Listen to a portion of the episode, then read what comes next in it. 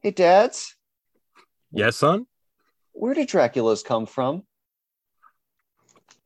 Well, when a Victorian novelist who has minimal success loves a epistolary novel very much, then you get a novel that was not terribly successful in its time, but due to a play and a film became very popular. And giving us 125 years of fanfic. And maybe about oh, I don't know, one or two year equivalent of it actually being any good. WNQA. And that was the cold open. Hello, everybody. Uh, it's the most wonderful time of the year. It is it is time for the WMQ&A Three Amigos Halloween special. Uh, I'm here. I'm Dan. Matt's also here. Say hi, Matt. is, Matt is here. But most importantly, uh, Rob is here. Rob Lynch, welcome. You honor us with your presence once more. Good, good evening. Yes, we are children of the night making beautiful music. Uh, so this year's Halloween special is all about that public domain hero, Dracula, Vlad Dracul, Vlad the Impaler, Vlad Tepes, uh, other names, but uh, that's what we're talking about tonight. Uh, just three friends talking about. Uh, Rob, I believe you put in the notes the original Pokemon.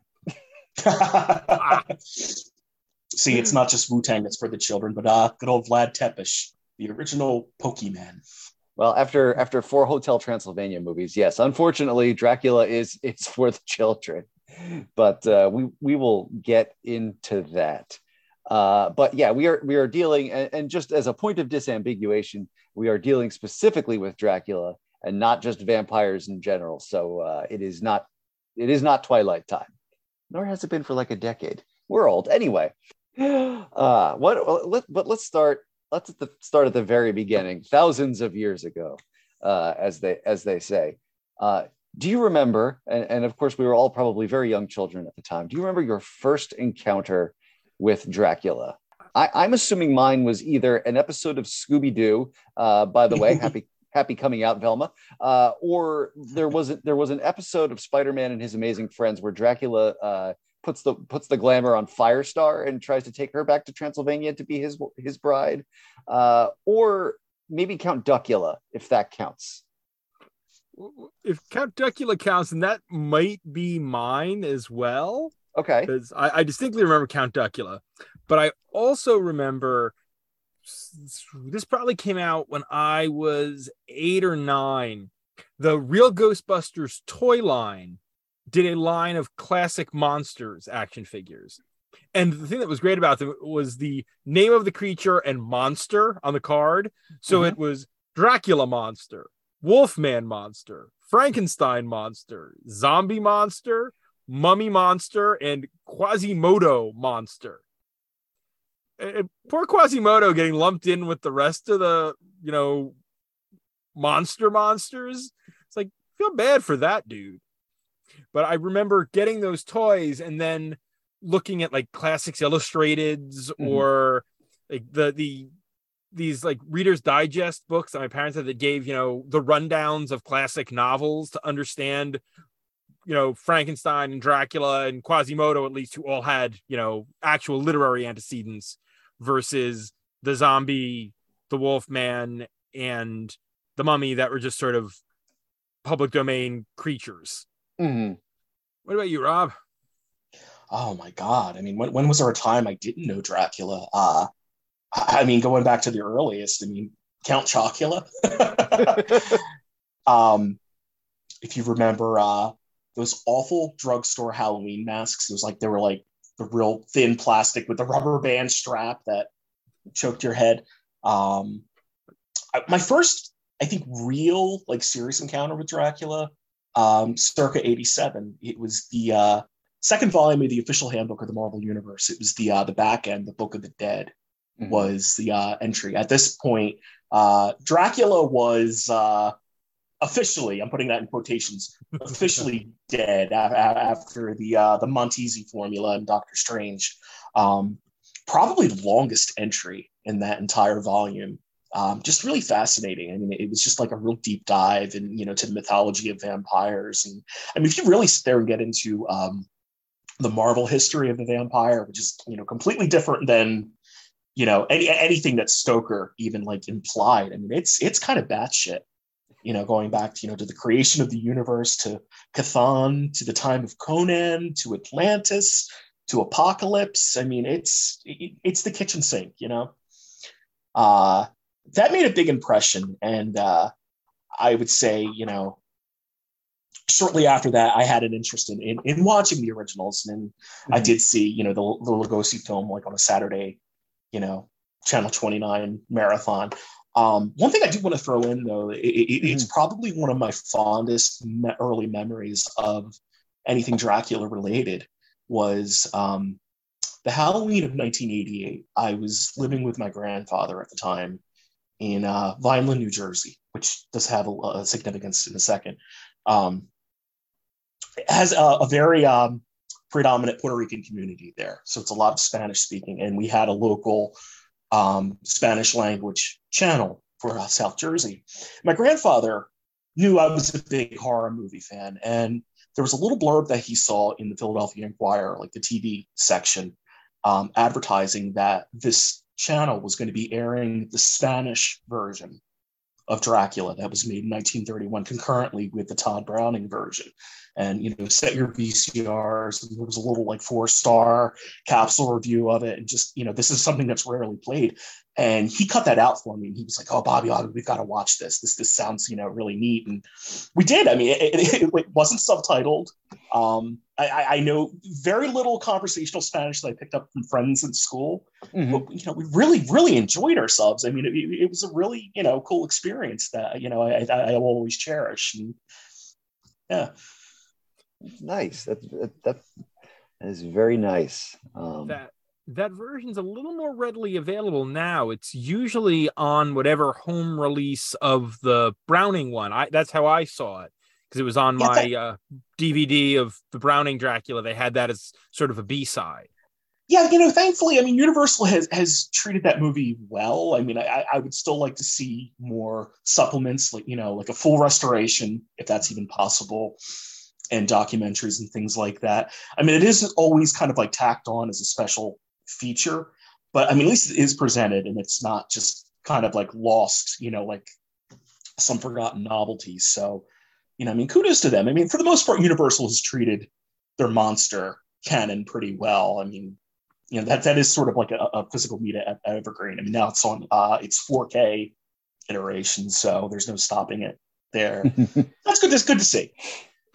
I mean, the Browning Dracula top three of the classic Universal films. I'm not talking the monster itself. I'm talking the actual movie probably not as good as Frankenstein. Well, Bride is the peak. Bride, uh, right? I'll, I'll, I'll, fight you for that. no, no, Bride. is, yes, Bride is the. I, I think it's still better than Wolfman. I think it's still better than Invisible Man. I th- years ago I probably would have said it's better than Creature, but mm-hmm. Del Toro has given such an appreciation to Creature from the Black Lagoon now. it's kind of like, okay, Creature from the Black Lagoon's got to wind up higher in everybody's ranking because, you know, thank you, Guillermo del Toro and Doug Jones. whether it's Shape God, of Water or Abe Sapien. I got, I got, I got to throw in my little convention thing here. I mean, my love for uh, Creature like really intensified. I got to meet uh, Julia Adams uh, about a decade ago, and I, that was just, oh, they had her in this little like backdrop with you know a giant like creature in a little jungle. You know, like like background and everything. And it was funny. She told me that uh, I guess it's probably a story she tells every other person that there's only two co-stars that she ever fell in love with during her film career, and it was Elvis Presley and The Creature, which I thought was really adorable. it's like a prequel to The Shape of Water. That's fantastic. Now, here's the here's the thing about Dracula, and I was trying to kind of go down this rabbit hole, but like Dracula is one of those few characters who is in the public domain, and so anyone can use him. And you know, looking from the long list of Dracula movies, that that's clear. But I mean, it's basically, if you think about it, it's like him and Sherlock Holmes and like King Arthur and Jesus. you know, um, I'm sure there are other examples, but they're the ones I'm coming up with off the top of my head. You know, and, and whoever else was in the League of Extraordinary Gentlemen. But like, imagine if Disney ever let the copyrights on like Mickey Mouse or Spider Man laps. Like, that's kind of what we're talking about. Well, it's funny you mentioned that. I mean, I don't know if you've seen the trailer. Um, the uh, copyright for Winnie the Pooh just expired. Yeah, the, the, orig- the original iteration of Winnie Pooh, not the yeah. Disneyfied version. Yeah. And what did they do? It, it, it, almost looks like one of those like asylum horror movies made for like a buck fifty, but we've got like an edge lord horror take on Winnie the Pooh. I mean, and you see the trailer, and it's exactly what you would expect. I mean, it just it reeks of like, you know, you go to like one of those haunted hay rides where you know they're still blasting like Coal Chamber and Slipknot, you know. You know, it's you know, some, some redneck in a five finger death punch shirt, you know, chasing you with a chainsaw. And, Let the bodies hit the floor. Let the bodies Yeah.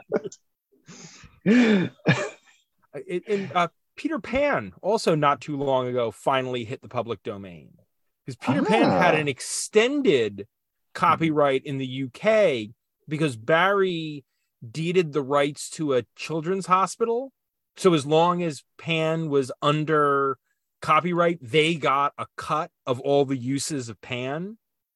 So they extended that copyright, but I'm fairly certain now it's finally lapsed because that kind of circling back to comics is why in uh, Bill Willingham's Fables, the original plan was Peter Pan was the big bad. Peter Pan was the adversary but ah. they but the copyright holders wouldn't clear it so it shifted to geppetto but now that fables has come back mm-hmm. it's circled back to that idea with pan as the villain so i think and i know hmm. i'd seen pan pop up in other places that were not as sanitized because let's mm-hmm. be fair when you when someone presents peter pan in a certain light he kidnaps children he's he's a creepy little fuck oh yeah he, he was a great villain in Chip 'n Dale Rescue Rangers. He makes a mean peanut butter sandwich.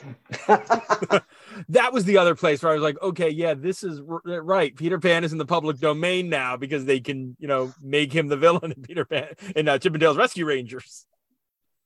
Although that again, that's like the Disney-fied version of Peter Pan. So does that count? I mean, I think Disney but also that movie had like South Park characters in it. Yeah, I think Disney still needed to clear that with the the Barry estate or whoever the the copyright holders were to use Pan. So I guess if they were able to do doughy middle-aged Peter Pan, mm-hmm. either they've gotten really lax or that is in the public domain. yeah. Copyright law is wild. yeah, yeah, We, we have to have uh friend of the show Dave Harris on to talk about some of that stuff because hmm. You know, I made a crack. I, I, made a crack in the cold opening about uh, you know 125 years of fan fiction. Mm-hmm. If you really th- really think about it, and this goes into one one of the big points. You know, when I came up with this idea, like, okay, let's not just do another film or whatever. Let's actually just do like an entity or a character or whatever. And I think about mm-hmm. Dracula is so endlessly adaptable. Um, I mean, I, I, one of the big things that you know I wanted to really approach is the why. You know, I'm all about those themes. Mm-hmm. You know, I'm always I'm always picking at poor Dan. You know, like you know you watch like you know like, like, like some like you know gnarly medieval movie. You know, when our heroes uh, walk into you know doom and they uh, they see the skeleton and there's like a raven sitting there picking out the eyeballs. You know, that, that, that's me picking at Dan. You know about the themes and then the whys and everything. And you know, and Dan's like, God damn it, third amigo Rob Lynch. I just want to eat some Parmesan crusted steak with my family. Go bug Matt. but uh, you know, I, I, I the one, I, and I kind of got an answer to that question. I really going back to the original text, and that was one of the things. Like you know, the, little bit of homework that I did for this, and, I, and believe me, I didn't really do a whole lot, just because I've always kind of like you know been acquainted with you know Dracula related media but was to sort of digest it in a way like in a bubble and just take it for what it is and not what came from it. And the thing about the original novel Dracula, it's as far as character goes, it's pretty threadbare. Um, you don't really get a whole lot of like detail about who or what Dracula is. Everything that Stoker kind of lines out, it's all on the margins. the line that really kind of like sticks with me, and I think it's like the key line if you ever want to discuss Dracula, is one of his opening lines enter freely and leave some of the happiness you bring. Which just, you know, implies this this this great solitude and this great sadness behind his character that we just we know as being kind of very, you know, evil and sinister and predatory and things like that. Um, I mean, that's really the only semblance that you, you get of that in the original novel. The thing is, it, it's kind of what Stoker either leaves out or doesn't even explore. It made it so much, so tempting, I think, for others to kind of like fill in that gap and kind of do their own take on it to introduce the idea of you know the pathos of Dracula, Dracula as a humorous figure. But, uh, but, that, but that's yeah. the thing, though. You're hitting the nail on the head. There have been so many adaptations of of Dracula. There have been so many appearances of of Dracula across media that you know the the character started as fiction and became legend, right? So his you know he he's a man of like 30 million conflicting black backstories, and everybody sort of has their own Dracula. Uh, in their head, you know, some are more monstrous and grotesque. You know, you know, some are are sexier, some are are scarier some are Leslie Nielsen. Oh, there's another big point that I, I, I didn't really get into in the idea of fanfic. Mm. The character of Dracula himself, I mean, we know him now to be based on Vlad Tepes, Vlad the Impaler. Mm-hmm. Um, that really wasn't until the 50s that that was kind of like sort of like officially attached to him. Um, Stoker really only implies, I mean, Stoker intends him to be this same person of that mm without explicitly saying it. So, I mean, really, if you think about it, uh, Stoker himself is dealing with legend and sort of fan fiction in his own right of, of taking this legend of this character and putting his own spin on it. I, I mean, it's it's he's the first in this long line of people that just they they enter freely and then leave something, whether it's happiness or their own artistic stamp, you know, mm-hmm. on that. Yeah. So my since we're talking Stoker, I just have to throw this out and this is sadly something that has now is no longer something you can do, which is a real shame because this was great. Uh, whoa, hell's bells! Five years ago, uh, for my wife Amber's 40th birthday, we went to Dublin, and one of the things that we took in was Castle Dracula. Uh, Bram Stoker was born in Dublin, mm-hmm. and we went to Ireland, but this was in Dublin. Um, we toured a good chunk of the country. Mm-hmm. So th- th- this was this wonderfully hokey attraction. You literally had to enter through like a fitness club and go through the fitness club and pass. And then at the back of the fitness club, the back half of this had been converted into this the Bram Stoker Museum because it was basically right across from where Stoker had been born and there was all this really cool like mem- you know memorabilia like history of stoker you were led through by actors playing uh, lucy westenra and renfield and you eventually were brought to uh, you got a magic show and amber and i got the vip ticket so we got castle dracula t-shirt which i if i'd been smart i would have worn that tonight but uh, we got like little books about Dracula. It was a really neat little attraction. But my favorite fact that I learned that night that I did not know is that Stoker's wife, before she was engaged to Stoker, was in a relationship with Oscar Wilde. So they hmm. competed for the love of the same woman. So th- there are various rumors that Stoker and Wilde had various things in common which might lead to some of the the terror of sex stuff you get in Dracula. But that is, of course, rumor, as Stoker was never quite as outwardly forward as Oscar Wilde was. Mhm, mhm. But yeah, that was just a a fun fact that I that was that stuck with me from that trip that little tour through the Stoker Museum particularly. So to uh, I guess direct things a little bit, uh, one of the Twitter questions we got today, a friend of the show, Rob Secundus, asked, uh, "What is your favorite and least favorite adaptations of Dracula?" So you know, thinking thinking of course to my own uh, very specific and, per- and personal brand, uh, it's it's gonna it always comes back to uh, that one Captain Britain and MI13 story where Pete Wisdom stops a vampire invasion uh, from the moon, you know, and that's probably uh, Matt. Please correct me if I'm wrong. I think that's the last time we actually saw like the classic Colan style Tomb of Dracula, Dracula in a Marvel comic. There might have been one tiny appearance after that in some like Legion of Monsters one shot, you know, one of the fifth week event kind of thing. But that was the last true major appearance by that version of Dracula. Yes. Yeah. So you know that's that's another reason to love it. Besides the fact that my uh, problematic fave, uh, you know, earned his his true uh, spy master merit badge in in that story. Uh, you know, folks, if you if if you back the WMQ Patreon, uh, you get access to a monthly bonus podcast where I just talk about Pete Wisdom once a month, and it's great. It is. You know- I've guessed it, and will again when we get to that story. Believe you me. but uh, least I'll, I'll go with least favorite now. Uh, and I already mentioned this. Those fucking Hotel Transylvania movies are god awful. oh my god, they're they're they're basically the Grown Ups franchise, but even less funny. And it's just when I when I remember that it's just it's just a waste of Genndy Tartakovsky animation. When you think about everything else on that man's resume, you know, and, and listen, let the man eat, let the man get a paycheck. I'm just I'm just saying it's a waste of talent. That's all. But uh, I, I I pass the mic. There's plenty of honorable mentions, which we'll get to in list. But uh, Matt, do you have a, a fave and least fave? Fave is similar but older to yours. Mine is Wolfman and Colan. It's Tomb of Dracula.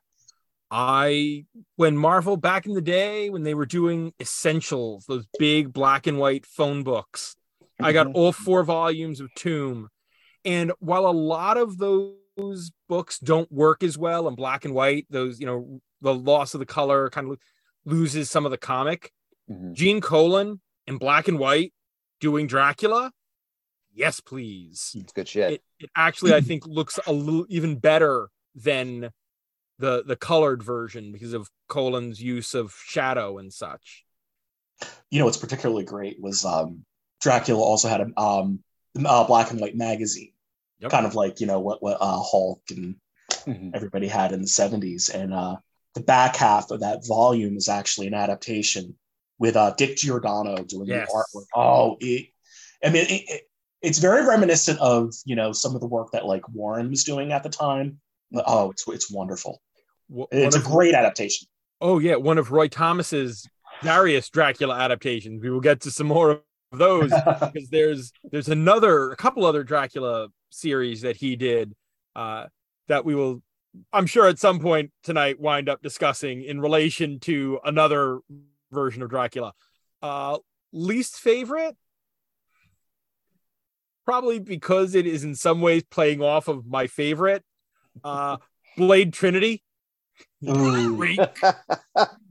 hey, you know what? I love Dominic Purcell. He's Heat Wave. He's great. Not as Dracula. Not as Dracula. okay, I've never I've never seen Blade Trinity. I did not realize that. Haircuts. Yeah. and and and Parker Posey is his lead lackey. And uh, Yeah. Is, is It's that a the one where Ryan Reynolds makes like a garlic farts joke? Ryan Reynolds makes a lot of bad jokes as Hannibal King in that, which is I have two things to tell you. I just ate a lot of garlic, and two, I just farted. uh, you know, and it's like Hannibal King's not the jokey one. Hannibal King is like noir detective vampire guy. That's what makes him a great character. He's, he's Sam Spade if Sam Spade was a vampire. So he can make jokes, but they're you know noir detective jokes. God damn it! And you have the worst, pro- the most obnoxious product placement for the iPod. ever. That is so dated. And that we always see Abigail Whistler like syncing up her iPod. but but the DVD came with a really neat uh, little tie-in comic with Amanda Conner art, so that was cool. Hmm. Okay. Not my first pick for like a vampire She thing was though. Vampirella at the time, or right around that time. I now now uh, uh, sir, uh, I'm not arguing Amanda Conner on Vampirella. Yeah. Dracula, Dracula is a different vibe. You know what I'm saying? Yeah. Oh yeah. No, I mean this was uh the that movie's Night Stalkers in that comic. So it was Abigail Whistler and Hannibal King. So Mm-hmm. yeah, it, it was what it was. Your turn, Rob. Well, uh, this one is kind of a, a- pretty easy one, but uh, I, I just want to say, in general, for me in the films, uh, the '70s was like the real like golden era of Dracula. I mean, you've, you've got all over the spectrum, like every kind of Dracula you can think of. Um, the one that to me is the most striking, and it, it may be one of the, the actually most beautiful films that I can think off the top of my head is uh, Werner Herzog's take on Nosferatu, Mm. which, oh my God, where do you even start with it? It's not even so much the vampire mythos or like the big moments that you would expect that I- he, he very much like downplays them. It- it's his own little flourishes that he puts in it. And just the mood that the film evokes. I mean, everything from, you know, the his version of Whitby as uh, you know, the the foggy, you know, seashore, you know, with the great, you know, Isabelle Adjani sitting in the dunes with all the gravestones surrounding her, and Harker, uh, you know, unconscious with the, you know, the boy playing violin over him, and the funeral procession, you know, when everybody believes that the plague has arrived, and all the rats and everything, and just how he kind of he, he treats Dracula not so much as a monster or even a predator, but as a creature of pathos and, and, and, and sadness. And, you know, another thing is, you know, when you go back to the original Stoker novel, Dracula is, is not present for most of it. And you basically see him in the beginning in Castle Dracula. And then throughout, he's just basically a presence that they encounter.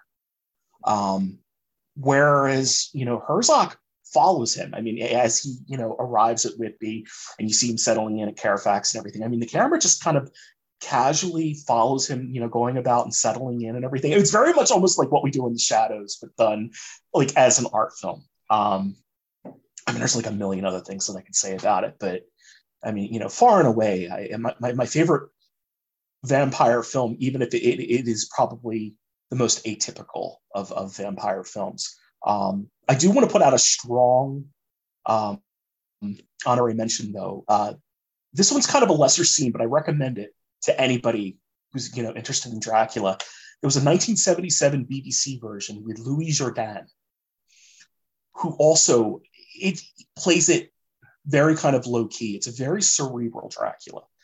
You know, Dracula is kind of very known for being sort of a very bombastic and theatrical, kind of like what you see with Christopher Lee in Bela Lugosi. Whereas, you know, there's like a simmering look to him. They, you can see that there's some wheels turning in, in his head, and it's it's a very sinister take on the character. Um, absolutely love that. Uh, and then there's that that that Sesame Street character. Now, some people have told me that he doesn't count. I disagree. One, two, three. Ah, ah, ah. All right, back to you, Dan. Listeners, I want to give you a peek behind the curtain.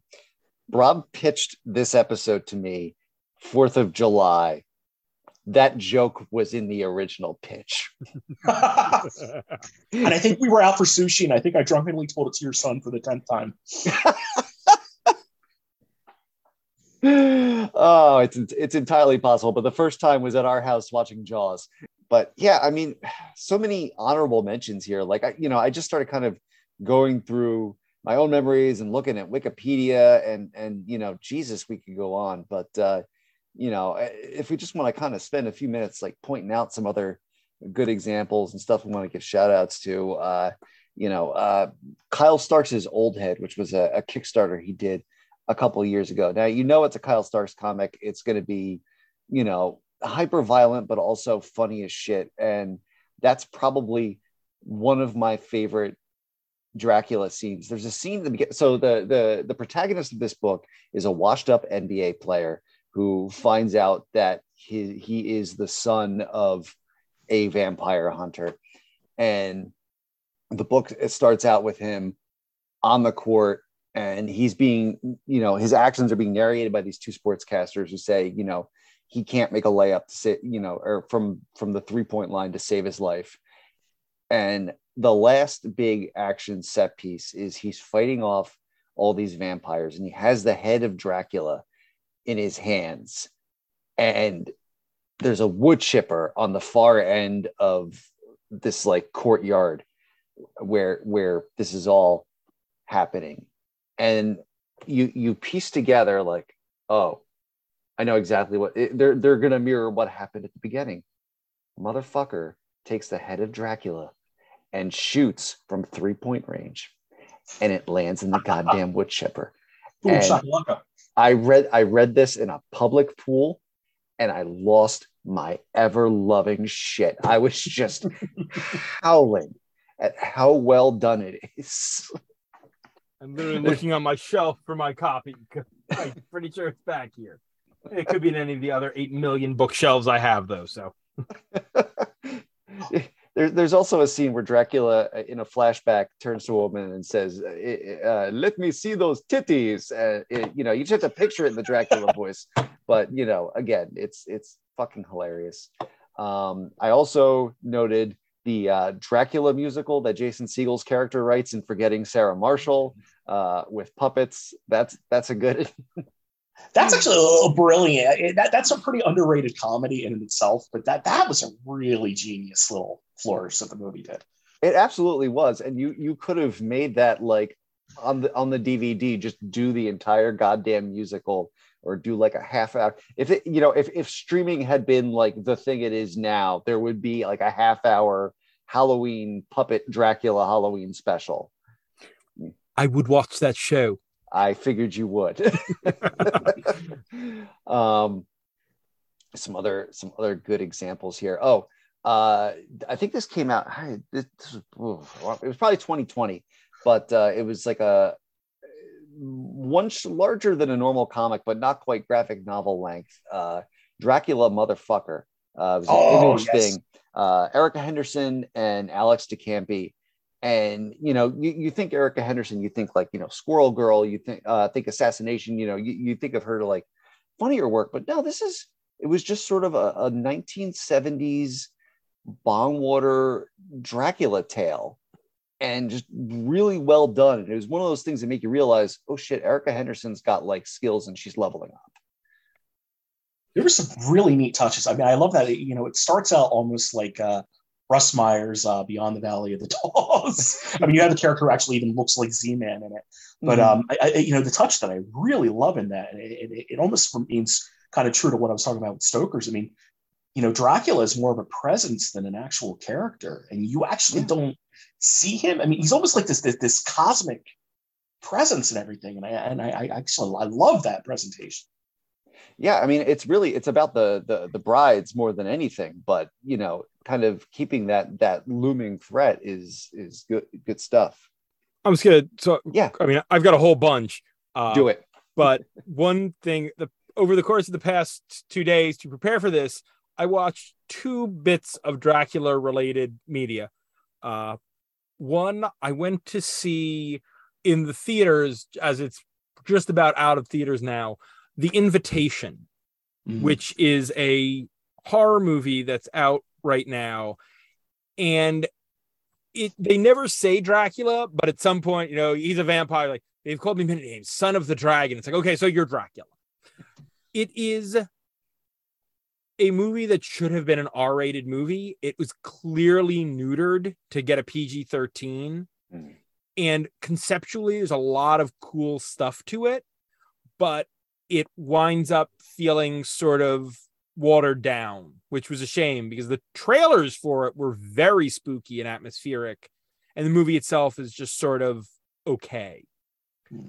Uh, I also just before we came up to record, uh, I watched the oft forgotten Batman versus Dracula, uh, with from the also oft forgotten Batman animated series, The Batman, which is not as bad as a lot of people make it out to be, especially as you get later into the series.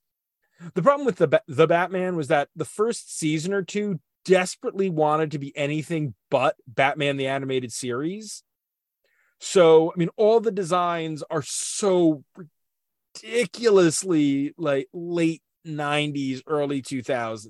Is that the one where the Joker's like barefoot and has like like creeper style, like just like a giant green bush of hair? Yep, and uh, like he wears a, a straight jacket and is voiced by Kevin Michael Richardson, who is again doing about as far from a Mark Hamill voice as you possibly can.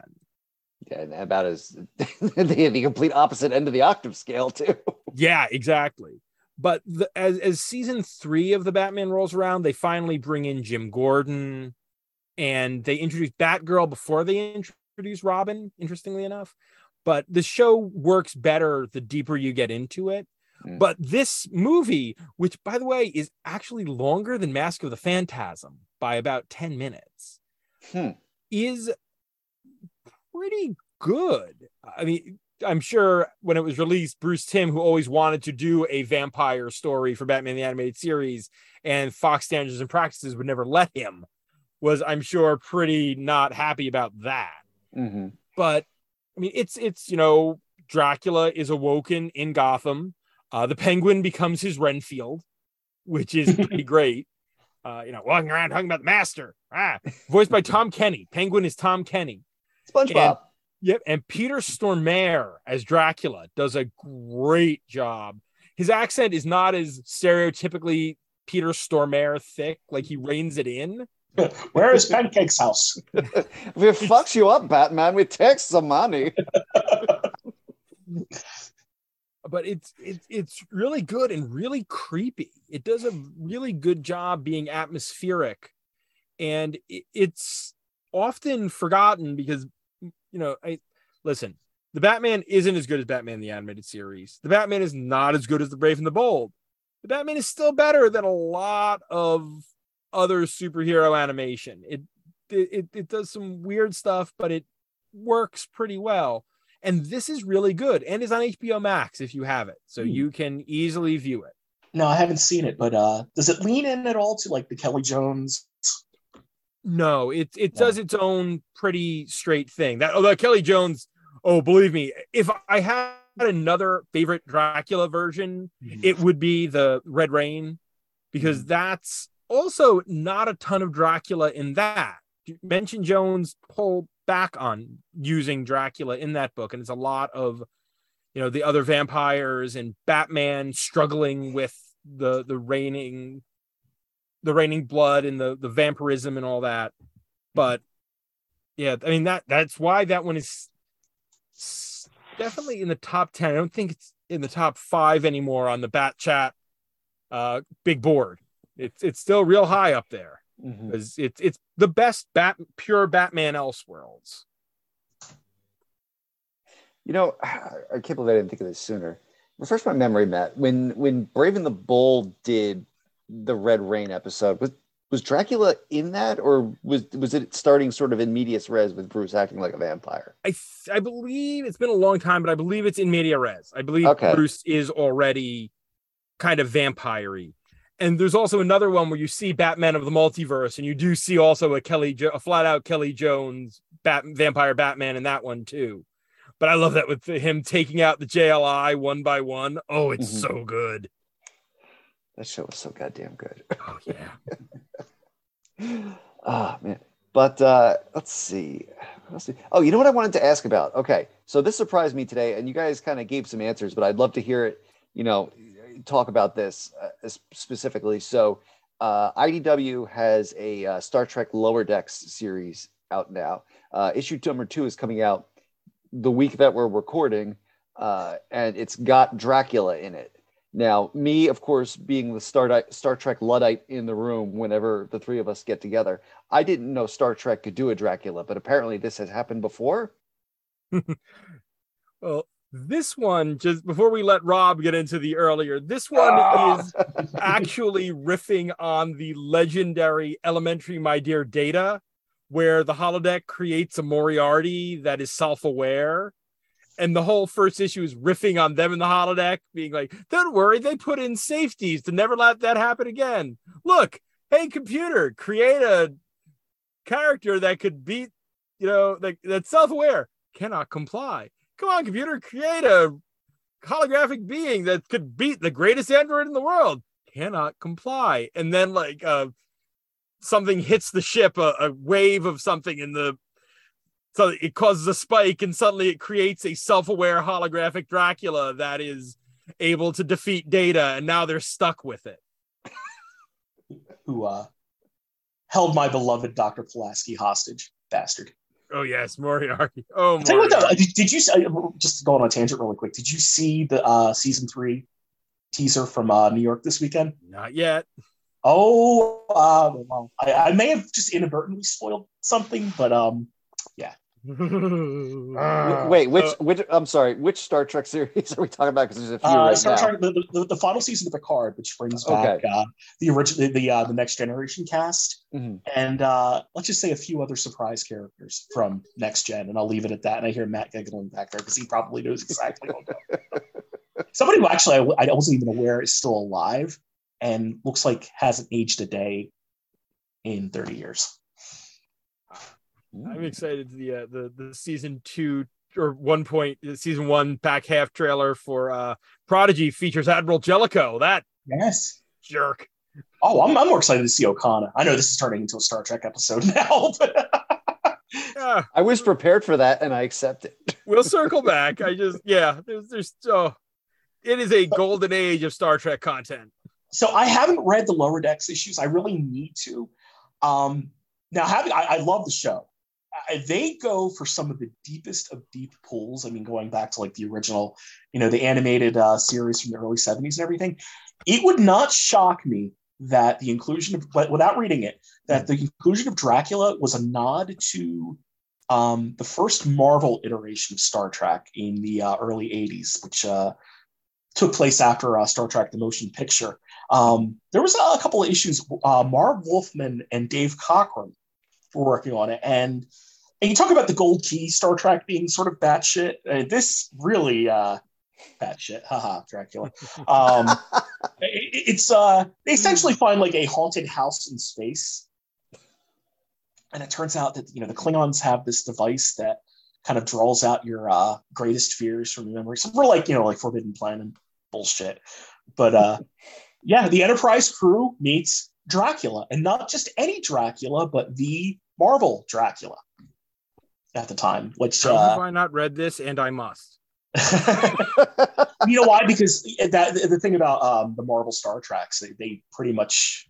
I don't know if IDW has reprinted any of them, but they just pretty much don't exist anymore unless you know you're in like a five dollar bin. I must find these issue numbers and I must track them down because six and seven, I want to say it is right. issue six and seven. Yeah. A- any chance for some more Wolfman Dracula is is good by me. yeah, no, that that that license stuff is always a bear to find collected or or or anywhere really. so again, yeah, Dracula pops up everywhere. You know, and Dracula's in space.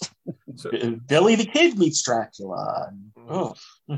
so uh, my the theater I work at produced a feminist queer punk rock musical version of Dracula called Such Things as Vampires. I like all those adjectives before Dracula. Oh, yeah. that's that's so many good adjectives before Dracula. It, it was it was you know I, Amber and I went to see it with my youngest brother Roy, who was in town for some reason, and Roy Roy's not a big you know Roy goes to improv comedy. Roy goes to you know rock shows, but Roy's not a theater guy necessarily. But we we brought him because he was around, and I was like, hey, we wanted to fill the house that night, so I was like, I could get extra tickets, and I asked him that. So what did you think? He's like, you know, I felt like that like I feel after seeing a good indie movie. I'm not 100% sure what I saw, but I know I liked it.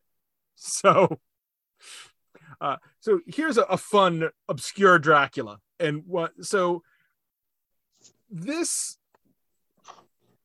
this book is the illustrated history of superhero comics of the Silver Age, the num- volume two of the Taylor History of Comics. I hmm. won a lot, four of the five volumes of this in an auction at a comic shop that had a bunch of like little silent auctions. This book used to be in the library at in Maplewood, where my grandparents lived and where I would spend time growing up.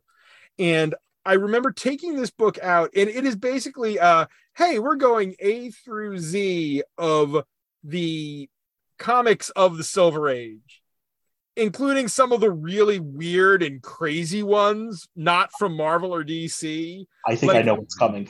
The Captain Marvel, who you'd say split and his arm would shoot into multiple pieces and such like that.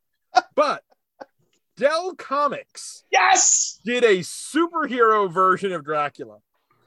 And I will read you the little three paragraph description that they give of this. Please do. By the way, this was four issues, but issue one was just the Dell uh, film adaptation of the Stoker film, of the uh, the Lugosi film, Mhm. but two through four. So, Count Dracula, a descendant of the original Dracula, is a millionaire scientist who hopes to clear his family's name by discovering a cure for brain damage. He concocts a serum from bat brains, but when he tests the potion by drinking it, yum, it gives him the power to turn into a bat at will. The scientist decides to use his new talent for the good of mankind. I pledge by the strange powers which have become mine to fight against injustice, corruption, evil, and greed which fills this earth, in hopes that somehow my example will be an example to all men. By the last issue, Dracula got some help in fighting evil, greed, corruption, and injustice in America. He was joined by another super bad creature, a female assistant, BB Beeb, known as Fleeta. That is the entire description of those three issues. You know, I thought in, in Dracula Motherfucker there was a nod to that because there's a character named BB in that, and I thought maybe this, is this sort of a wink? You know, That that might just That could be. very well be. Yeah. I- But I- yeah, uh, that I, I- I remember reading that as like you know a, a ten year old, and it always stuck with me. And when I saw this book as part of this lot in the auction, it's like, yeah, I'll bid fifteen dollars to get four hardcover crazy history of comics volumes, and I won, and now that is mine. I, I mean, I, I love that his origin i- is kind of you know copied and pasted from Dr. Curt Connors in a way. I mean, it's very kind of Silver Age in that, but I mean, the, the- you know, in the multiverse out there, Mhm. this same story was told, and this motherfucker is named Batman. Because literally, that's what he has the power to turn into a bat. As it follows, Spider Man, Ant Man, yeah, it's Batman. There was an indie comic, like a self-published comic that a guy came to Dewey's, and back in the day, Dan was always good about, you know, somebody would come in with their self-published comic and he'd buy five copies and put them out on the racks. And I feel bad that, you know, me and Bush and various people just read this thing and just, oh, this is terrible. You know, that would be an awesome cosplay to do, but like that's one of those things like maybe Hmm. one person would get it. Yep. I mean, he, he looks like the Phantom with it's almost like the Baron Blood. Yes, You very know, just- much. Yeah. but the, the self-published comic felt like it was riffing on that a little bit because it was called Frogman, and it was a guy who was attempting to cure the cure. This was a specific choice of words. Cure the greatest scourge on mankind, drowning. oh, Jesus. I mean, you know, he's given this really like his daughter drowned, and so now, but it's like, dude, you don't cure drowning. You stop people from drowning. He's like he was trying to get a formula that made people grow gills. It was, you know, and it becomes this really Spider-Man thing where you know his partner sells him out to some villain, and they overdose him. So it's then you get a little bit of Swamp Thing or Man Thing in there. It's it was weird. I remember that comic being on the racks at Dewey's. when we had your your bachelor party and we just all hung out in the shop after hours and you and Bush just sort of mocking it. It was not good. And I feel bad in a way because like if somebody really put, you know, effort into doing this. And you know, now that it's been what 15 well, for you know what? Hell hells, we're uh are we 14 years to the night? We're pretty close because Uh, yeah, yeah, your anniversary is coming up. So, So it would have been 14 years ago last night. Yeah, wow, that's that's something. that is something. But but nonetheless, yeah. I, I mean, since issue two never came out, I doubt this guy is going to hear this podcast about how his Frogman comic wasn't great. But yeah, it was just like, oh, well, that reminds us, You know, we're going to cure brain damage by bat brains. It's like I'm going to cure drowning by frog DNA.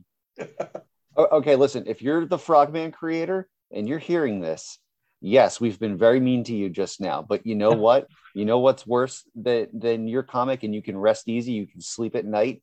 Ethan Van Sciver's Cyber Frog. So you're good. You are still better than Cyberfrog, my friend. Uh, unless unless you're a Nazi, in which case you're in the same boat. I, Yeah. I don't know. Anyway. oh shit. So uh, apparently Nicolas Cage is playing Dracula next year. Did you did you guys know this? yes. Oh yes. Yep. Uh, I mean that's it. That's it. The contest is over, right? yeah, I mean, he's he's Nicolas Cage. Everything he does turns to some manner of bizarre, wonderful gold. He's gonna chew up all the scenery in the castle. Yes, yes, he is.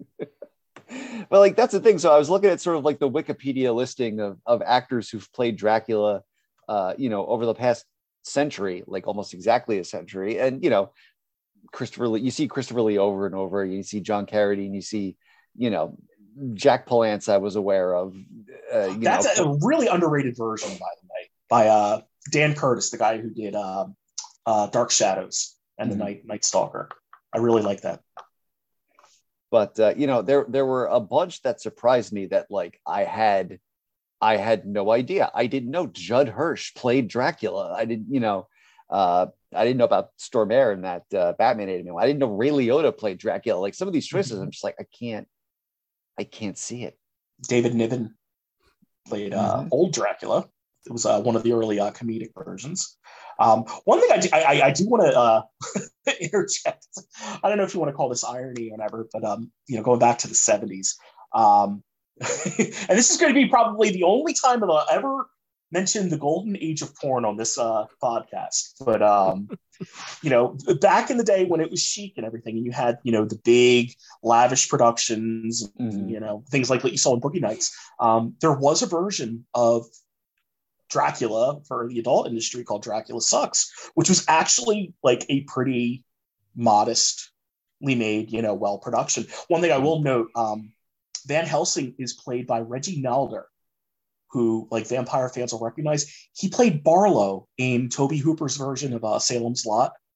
oh wow okay So yeah, but um, the actor that they got to play Dracula in the movie, uh, he was an uh, old porn legend named uh, Jamie Gillis, who you know by every accounts was an absolute gentleman. You know, he's a porn actor, but absolutely beloved off screen and everything.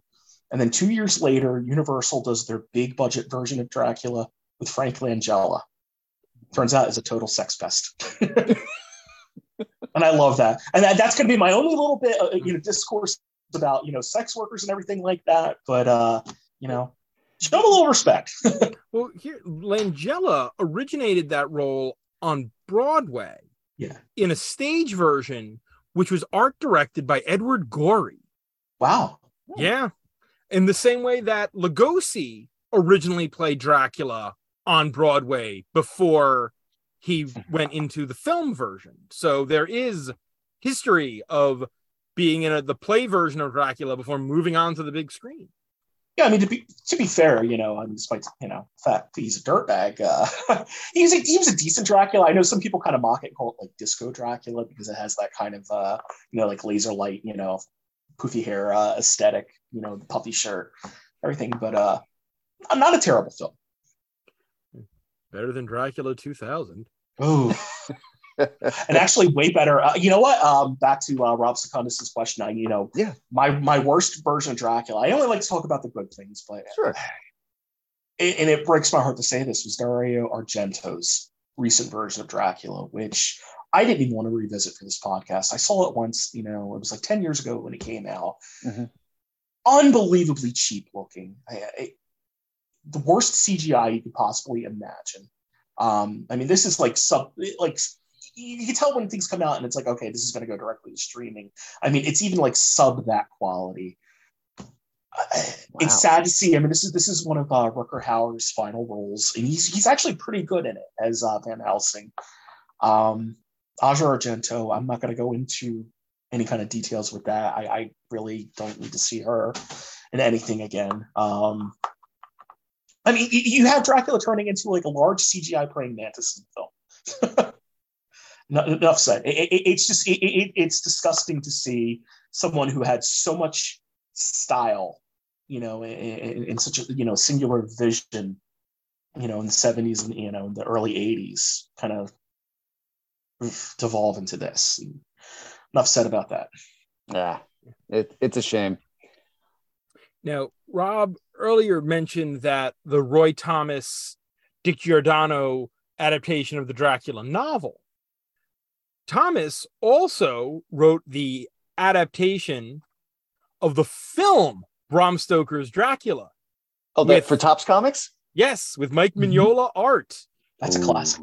Yeah. It is a great book, and it is so wonderful that it is available again, finally, in a nice hardcover. Of course, as is everyone out there, just y'all can thank me because I finally tracked down all four single issues, and the minute I did, yeah, they were polybag too, weren't they? Oh, yeah, as they was, like were. the flavor of the day. Yeah.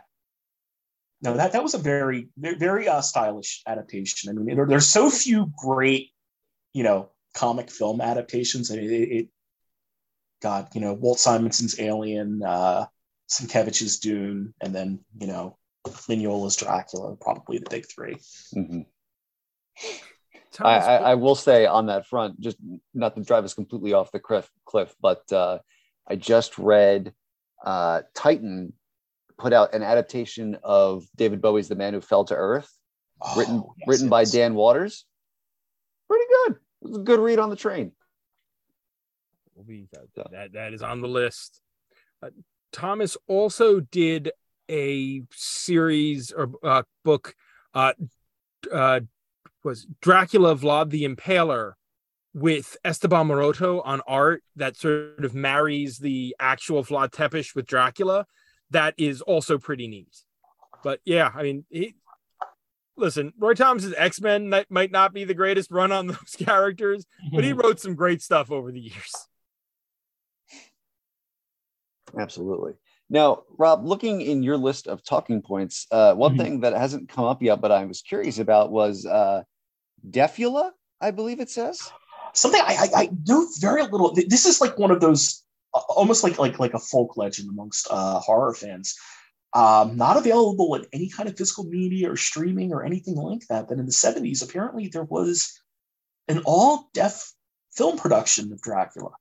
Um, I was actually going to interject with that, you know, earlier when Matt was telling me about, you know, the, the, the stage production, and it's just, you know, just how endlessly adaptable this story has been. I mean, you could pretty much do anything with Dracula, and it, none of it is heresy. It's all going to be, you know, maybe it's an interesting take.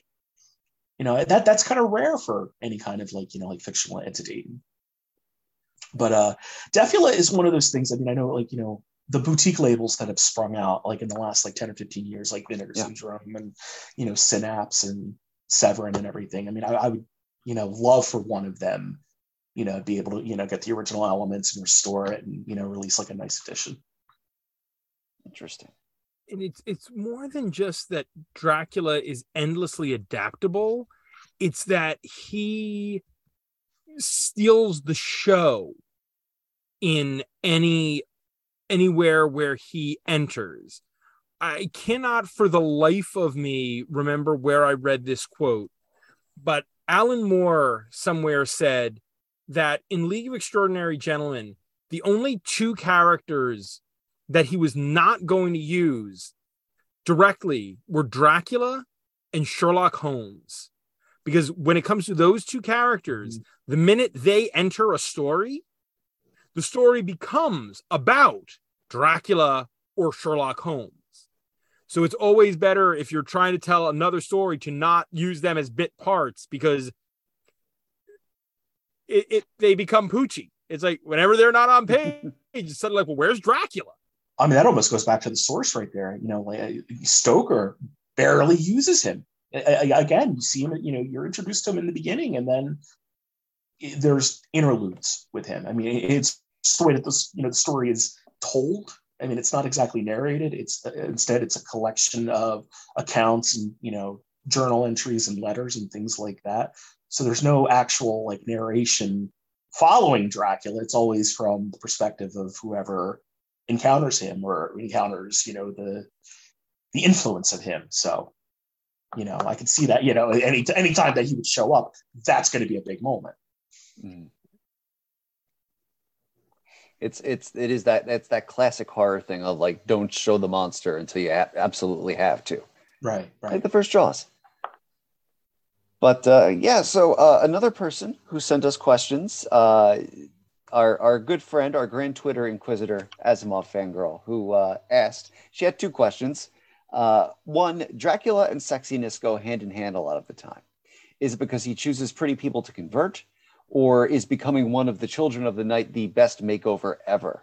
Rob, I, I believe you uh, raised your hand to answer oh, this one. Asimov, that is a hell of a question. Uh, that that that's a wonderful, wonderful, wonderful. This is going to be kind of a deep dive. I'm going to give you sort of the condensed soup version of it. But it, again, when you go back to the original text, eh, for its time, I mean, Dracula is a pretty lurid story, and it's meant to be lurid. It's meant to be titillating to the reader, and sexuality is something that is, you know, we eh, eh, whether kind of outside in the margins or you know heavily suggested, it, that's a part of the story. I mean, there's some that actually believe that it's sort of a metaphor for syphilis, also. Hmm. That you know the vampirism, and and if you take it down to even uh, you have penetration, you have the passing of bodily fluids, and then you have disease, you have bloodlust and things like that. So I mean, there is sort of an inherent sexualness to that. You know, it, on one hand, you've got Harker, while he's captive inside the castle, he encounters the three strange women, which is never completely explained. Are they brides of Dracula? Or are they former victims? Are they are they other prisoners? But uh, they sort of, you know, in a very like fever dreamish interlude, kind of begin to have their way with him. And he doesn't exactly mind it. And Stoker, I mean, comes like this close to actually implying actual oral sex. I mean, there's the line, she went on her knees, which, mm-hmm. you know, for 1897, I mean, that's pretty steamy stuff for, you know, a mainstream mm-hmm. novel. And then, you know, when, when Dracula, you know, arrives in Whitby, you know, his eyes are, you know, first on uh, Mina and then Lucy, or Lucy, and then Mina you know these young women and everything.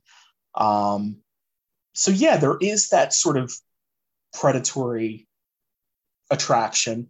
Um, there's also you know an element of uh, chauvinism also you know where you have lucy who's uh, killed and you know thus avenged by you know these these suitors that were in love with her and then trying to defend you know poor mina.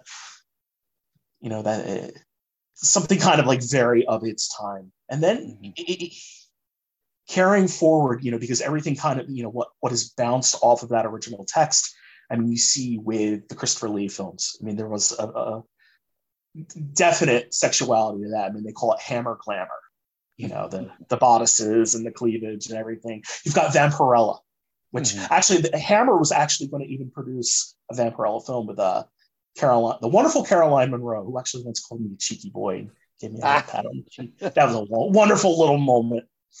Um, and then in the 70s, I mean, there was a whole cycle of um, what they call like erotica from uh, France and Spain. You've got the directors like um, Jess Franco and, and Jean Rollin making erotic vampire stories. So yeah, there is an inherent sexuality to the vampire myth that you know again is you know tied to that original luridness and that bloodlust and you know it's it's it's hot stuff. It's meant to yeah. be hot stuff. That's yeah. And, and, that's an angle we've seen time and again you know even when dracula's not in the picture you know interview with the vampire both the the movie from the 90s and the version that's out there now you know uh, twilight tried to do sort of the chaster YA version of that, but it was it was there. Oh God, and another really really big one. I mean, speaking of you know like a real pioneer in like queer horror and going back to David Bowie, there mm-hmm. was uh, the Hunger in the early '80s with uh, Susan Sarandon and Catherine Deneuve, mm-hmm. which was you know essentially like an erotic lesbian vampire film. You know, you go probably made made more famous by Bauhaus as Bela Lugosi's dead than anything else. But uh, yeah, sorry, Matt. no, no. I mean, you go back and you look at you, you say, I mean, Carmilla, the oh yeah, which predates Dracula, mm-hmm. is a lesbian vampire tale. Oh, Ham- Hammer, definitely. Um, I mean, that, that was one of the things about Hammer. I mean, there was always sort of I keep going back to that word lurid. I mean, you know, in the 50s and the 60s, but you know, especially in the early 70s when they really wanted to kind of keep up with what was going on like in Hollywood and you know, this new era of like explicitness.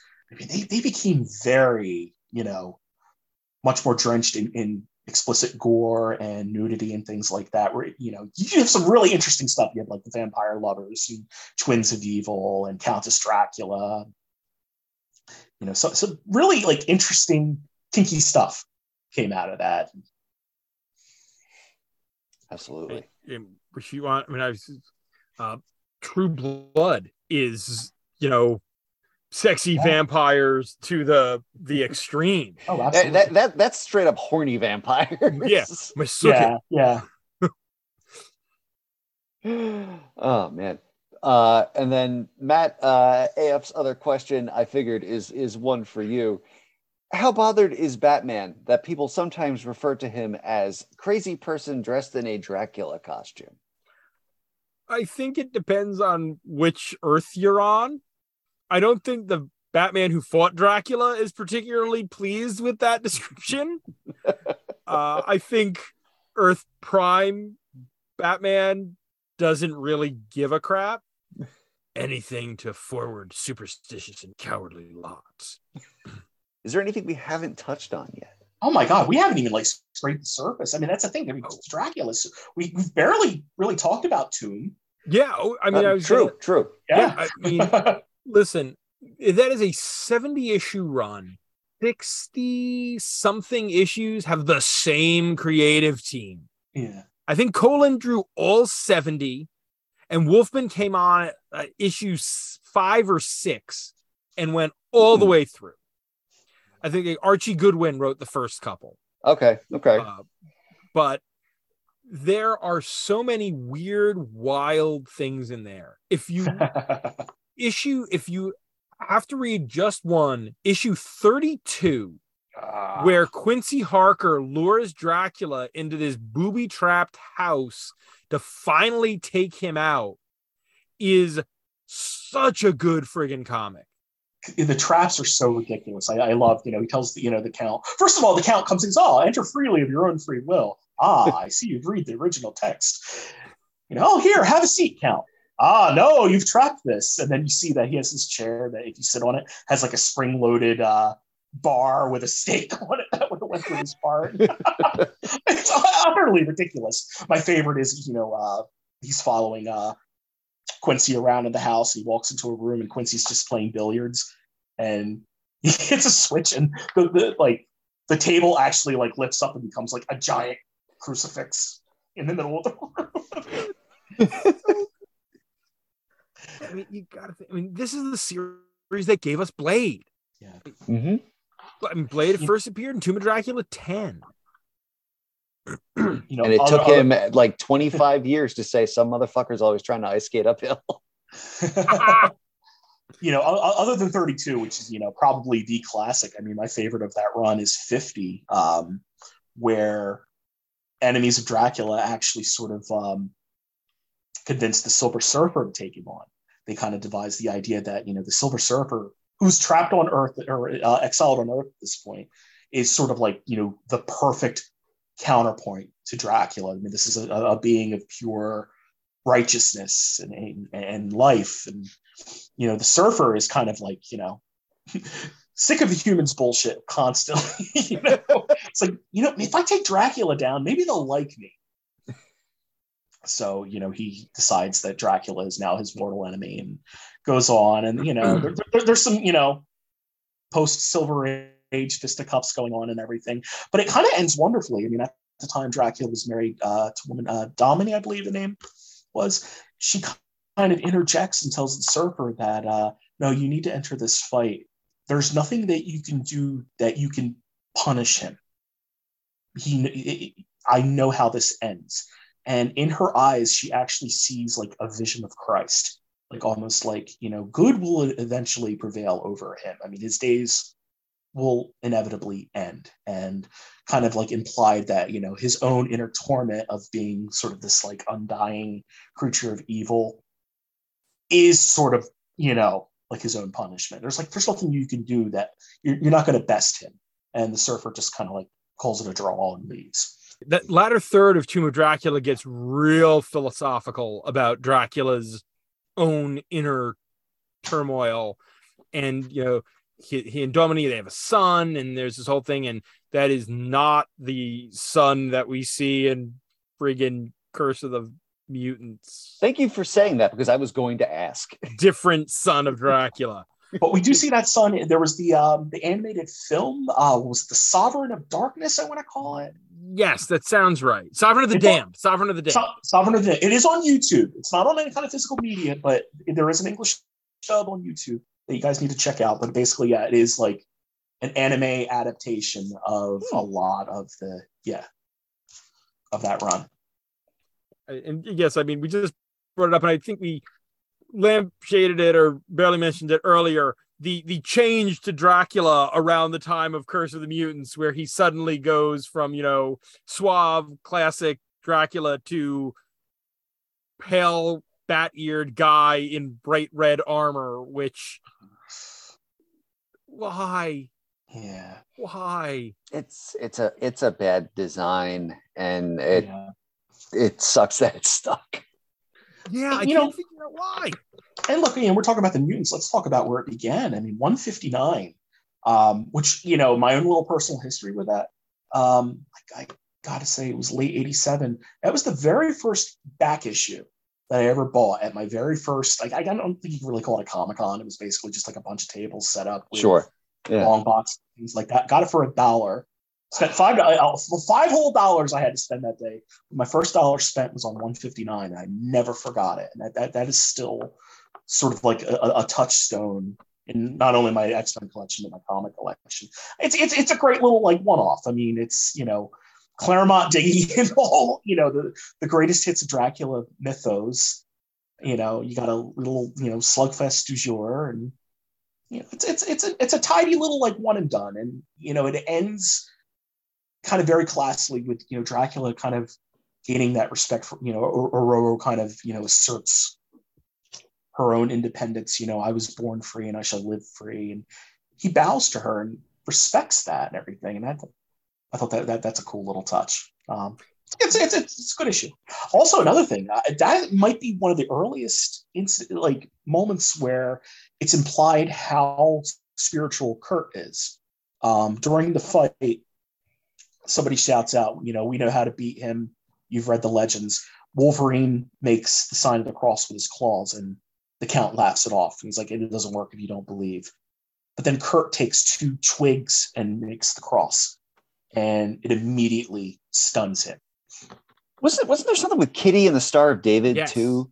She pulls out a cross at one point, and the cross does no good. And then when he goes to grab her throat, he touches the Star of David. And he's ah, you're a Hebrew, and Yes, it burns okay. his hand. That's Sienkiewicz, right? That's early Sienkiewicz. Sienkiewicz. You know what the funny thing is? Like, if he wasn't credited, you wouldn't realize it's him because it's not that. Maybe it was the you know the inking on it. It's not his usual style. Right, which I was trying to remember. It's like because I'm picturing the issue, and it's like it doesn't look it, but I remember it being credited as Yeah. Sienkiewicz.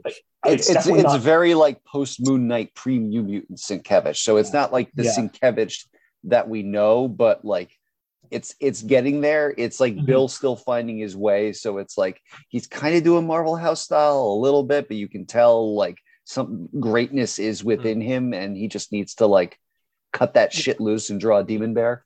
Oh, there, there are It's- wonderful moments. I mean, he, he does some pretty, you know, good dynamic action. There's a really wonderful panel about halfway through. It's kind of atypical of what his work is, but uh, where you see it's like a half page spread of uh, Dracula and Ororo, and in the middle there's sort of like another little rectangular frame that frames his fangs and her jugular, which Mhm. was like kind of a neat little touch. Absolutely. It's also like that Claremontism of the villain of the issue being, you know, smitten or obsessed with Storm. Because I think he has Doom do the same thing. Yeah. Not long after that. But with Storm, it kind of makes sense I mean, because Storm is such, you know, uh, an ethereal, pure, you know, kind of in, you know, in this in, in similar ways, you know, Stoker kind of implies about, you know, Mina. Mhm.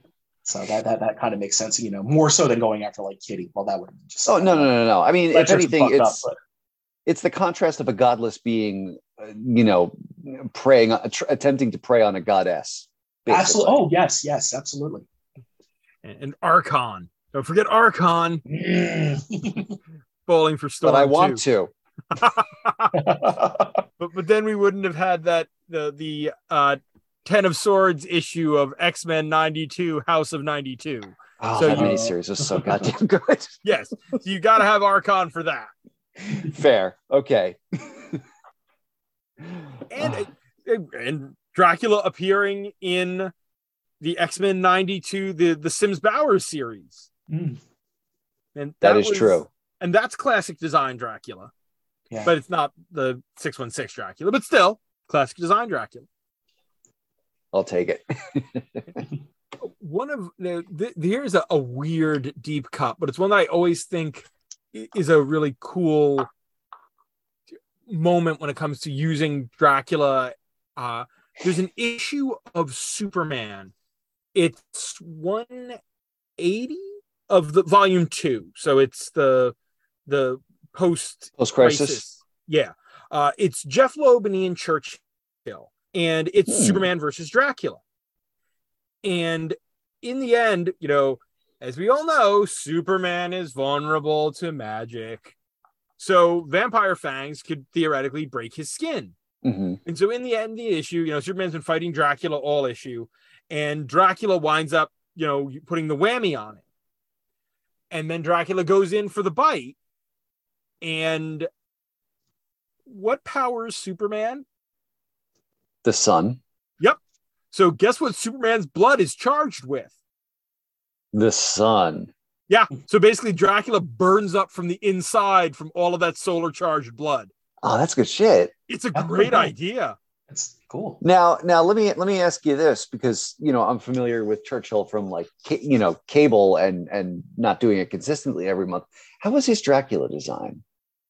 very uh not look the Dracula doesn't look like Lugosi, but it's that sort of you know he's got the medallion, he's got the you know trying to find uh where was it? Here we go. I will drop a link in the chat so you can get a he, I mean he's he's still pretty 9 to 5 90s fied, but he's not terrible. But yeah, this is where you know Dracula he bites him and suddenly he's like, oh shit, that didn't work. That worked out poorly for you, Drac. Here we go. Quick question. Yeah. For the brain for the brain trust right here. Now, uh, uh, an MCU casting is pretty much inevitable. I know there's been rumors to Denzel, which I've got mixed feelings about. I mean, oh my god, that's that's like taking a jackhammer to, you know, just drilling a little tiny hole. But uh who would you guys cast? Who's Uh, your dream cast? Because I've got I actually I had a pretty firm idea that literally just changed today. Hmm. Um, my wife and I are just kind of like bored flicking around, just looking for like a little bit of background noise while we eat dinner. And uh, the Mamma Mia sequel was on of all things. Now I am kind of a fan of that of the first Mamma Mia being an ABBA lover. But, uh, Okay. in in the sequel, um, Andy Garcia is in it. It's like a much older Andy Garcia than we remember from like you know like Black Rain and Stand and Deliver. I mean, very Uh-huh. much you know grade and beard. You know, like you know he's definitely got some miles put on him. And I sat there and I thought it's like, damn, he would make a great Dracula. Like now, Andy Garcia now. It's an actor I know we don't really think of very much, but uh, you know, I, I would very much like to see that. I I, I don't want another British guy. playing Yeah, him. no, and and you want somebody who's going to play well off Mahershala Ali, Yes. you know, and, and hold their own. So I would love for them to actually go and find someone who's, you know, Eastern European. Yeah. Go find an actor who is Romanian. Because it it just it would be it, it would be a different look than what you than that suave British look that you usually Right. get. you can do that, As long as he doesn't wear a tracksuit. Yes, not Dracula Dracula's bro. bro. No, no, not bro. No. Make a bro. I don't know. See, I'd like them to. I, I'd like to see them go, you know, kind of farther afield. Like, you know, I try for like an African Dracula or or an Asian Dracula. Um, Uh, I, I wish I wish I had a name in mind. I, I mean, fuck, I don't know. Dracula. F- Make Michelle Yeoh play Dracula. She's great in everything. I would I would watch that show. everything Dracula all at once. Oh, I just heard James Hong. what the fuck yes, are you doing? gong gong for Dracula. I- I just heard a phenomenal interview with Michelle Yeoh, and it's just like it's like oh oh it, it was on a Star Trek podcast, She's- and she's talking about the cast. It, I think she's the only person I've ever heard address Doug Jones as Dougie. Dougie was talking. I was like, Dougie, who the? Oh, Doug Jones. She means Doug Jones. there was a wonderful photo recently. I think it was either from the Toronto or Telluride Film Fests of uh, her and Brendan Fraser reunited. They did, uh, I think it was like the third Mummy film together. Yep. Oh, where she's wow, like, you know, like sweet, sweetly embracing him. And of course, you know, the big caption is, okay, these are next year's Oscar Best Actor and Best Actress winners. I mean, of course, he's getting, you know, all the raves and a little bit of controversy for uh, the Aronofsky film, The Whale.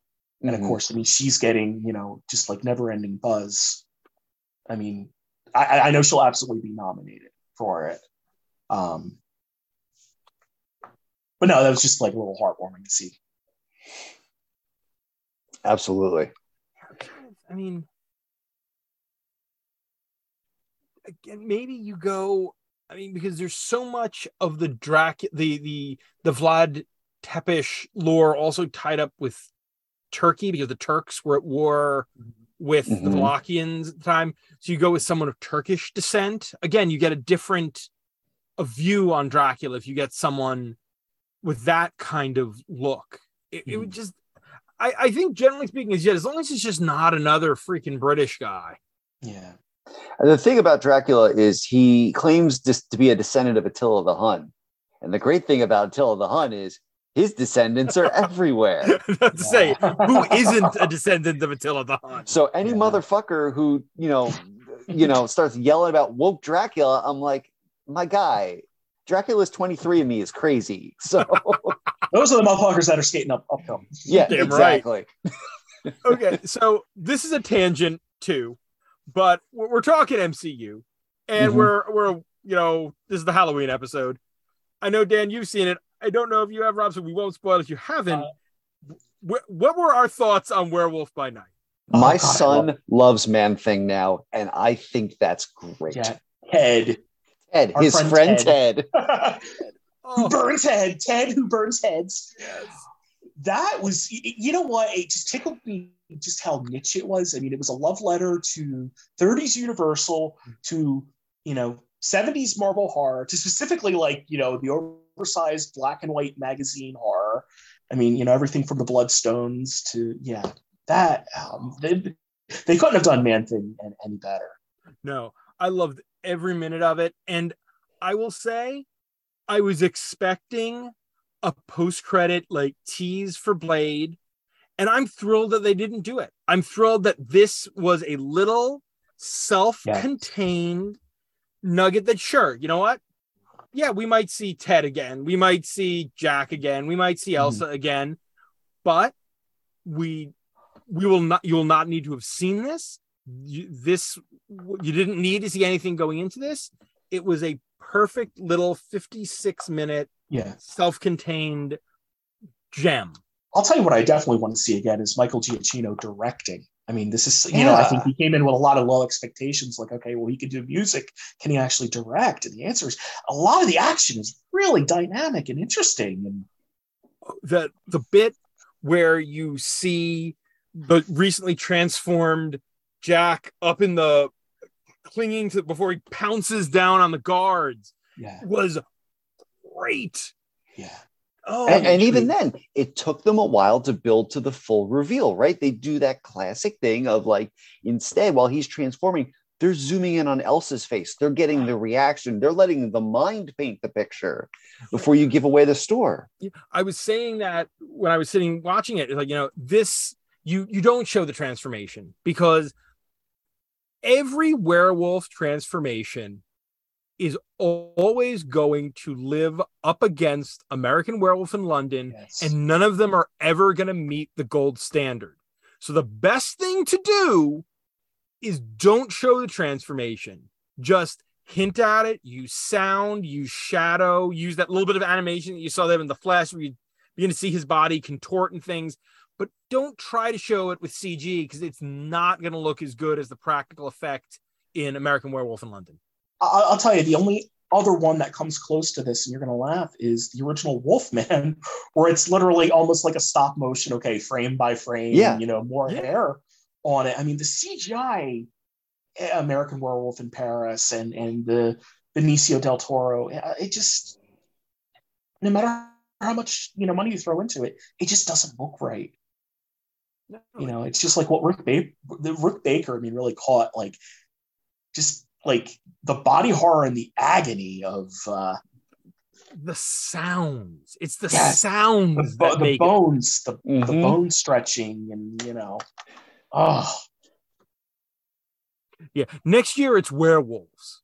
Next year's oh, Halloween. Oh, I'm saying it right now. We're doing werewolves. Because... Oh my god. We could do an hour just on you know uh, the beast must die, ginger snaps. The beast must die. I By the way, the spe- speaking of ginger snaps, I'm going to throw this out there. I know a lot uh-huh. of people are going to be looking for horror recommendations. Everybody's always talked about like how good ginger snaps is. Can great Canadian kind of like coming of age teenage werewolf story.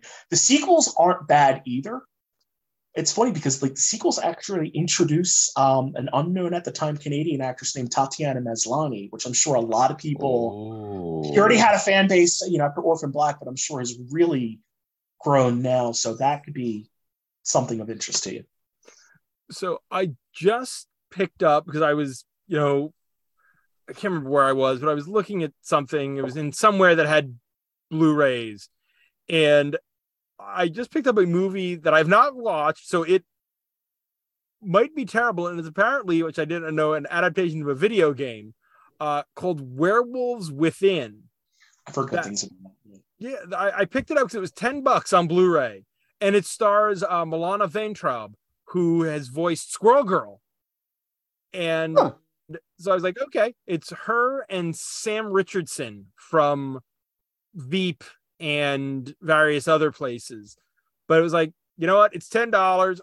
Uh, yeah, I'll I'll give this a shot. It's werewolves. I will watch anything with werewolves to begin with. So that sounds fascinating. Yeah, I will. I will report back once I watch it over the course of the next week or so. God, I want to do this show next week now. hey, got a good. You know what? I got a good year. You know what? We got convention season coming up in the spring. Hopefully, we'll have that bootleg table that I can get that uh Matt, you'll probably remember this in the late 80s. Fox had a, a short lived series called Werewolf, which was yes. like one of the most graphically violent things ever made for network television. Maybe I can find a bootleg of that. Freaked the fuck out of me as a kid. Yeah. So that's yeah. that. Yeah. I, I am pissed. Matt, remember, I must have deleted the photo. Do you remember when we went to Princeton and we went into the record exchange and I found that stupid fucking Blu-ray movie and it was it was like this it was a sequel but it was a movie about a werewolf cop. Oh, Wolf Wolf, Cop. it was Wolf, Wolf Cop 2. Okay, there we go. Yeah, of uh, course. I fucking Occam's Razor, the simplest title. Yeah, okay. Wolf Cop was the original. I think the sequel is Wolf Cop 2, but the original Another- was definitely Wolf Cop. Another Wolf Cop. is, is true. Oh, I love I, I love the first Wolf Cop. Speaking of Canadian werewolves, that made made it like Bumblefuck, like Edmonton, I believe, like just like out there in the you know the prairie land. A, a- a kooky little treasure. Yeah, yeah. The the werewolf cop Lou Garou. Oh God, I've never seen the sequel. I've seen the original Wolf Cop and enjoyed it, but Yeah. oh, Well, it's it sounds like we we've got a full head of steam for the Halloween special 2023, and uh, I am I very glad of I that. we'll see how busy Matt is. You know, I got to say, like tonight, it, it, it is a pleasure and honor to be with you, Matt, the, the busiest man in comics podcasting. You, you're like you're like the Charles Nelson Reilly of podcasting. It's like you know, by day you're doing like the ten thousand dollar pyramid in Hollywood Squares, and then you go home at night and you're Jose Chung. I, I was gonna say. I don't know what I found more disturbing: the souls at the center of the Earth's sex orgy, or the fact that it was written in screenplay format. I don't know. I think you. I, I think you got a little undead in you. I mean, I love you, buddy, but next time we go dollar den diving, I think I'm going to wear some uh, garlic gigolo body spray by Axe. Strong enough for a Belmont, but made for Third Amigo Rutledge. Here's the secret, Rob. Outside in this attic, not in this little space, but in the, the, the space out there, there's a portrait of me growing older.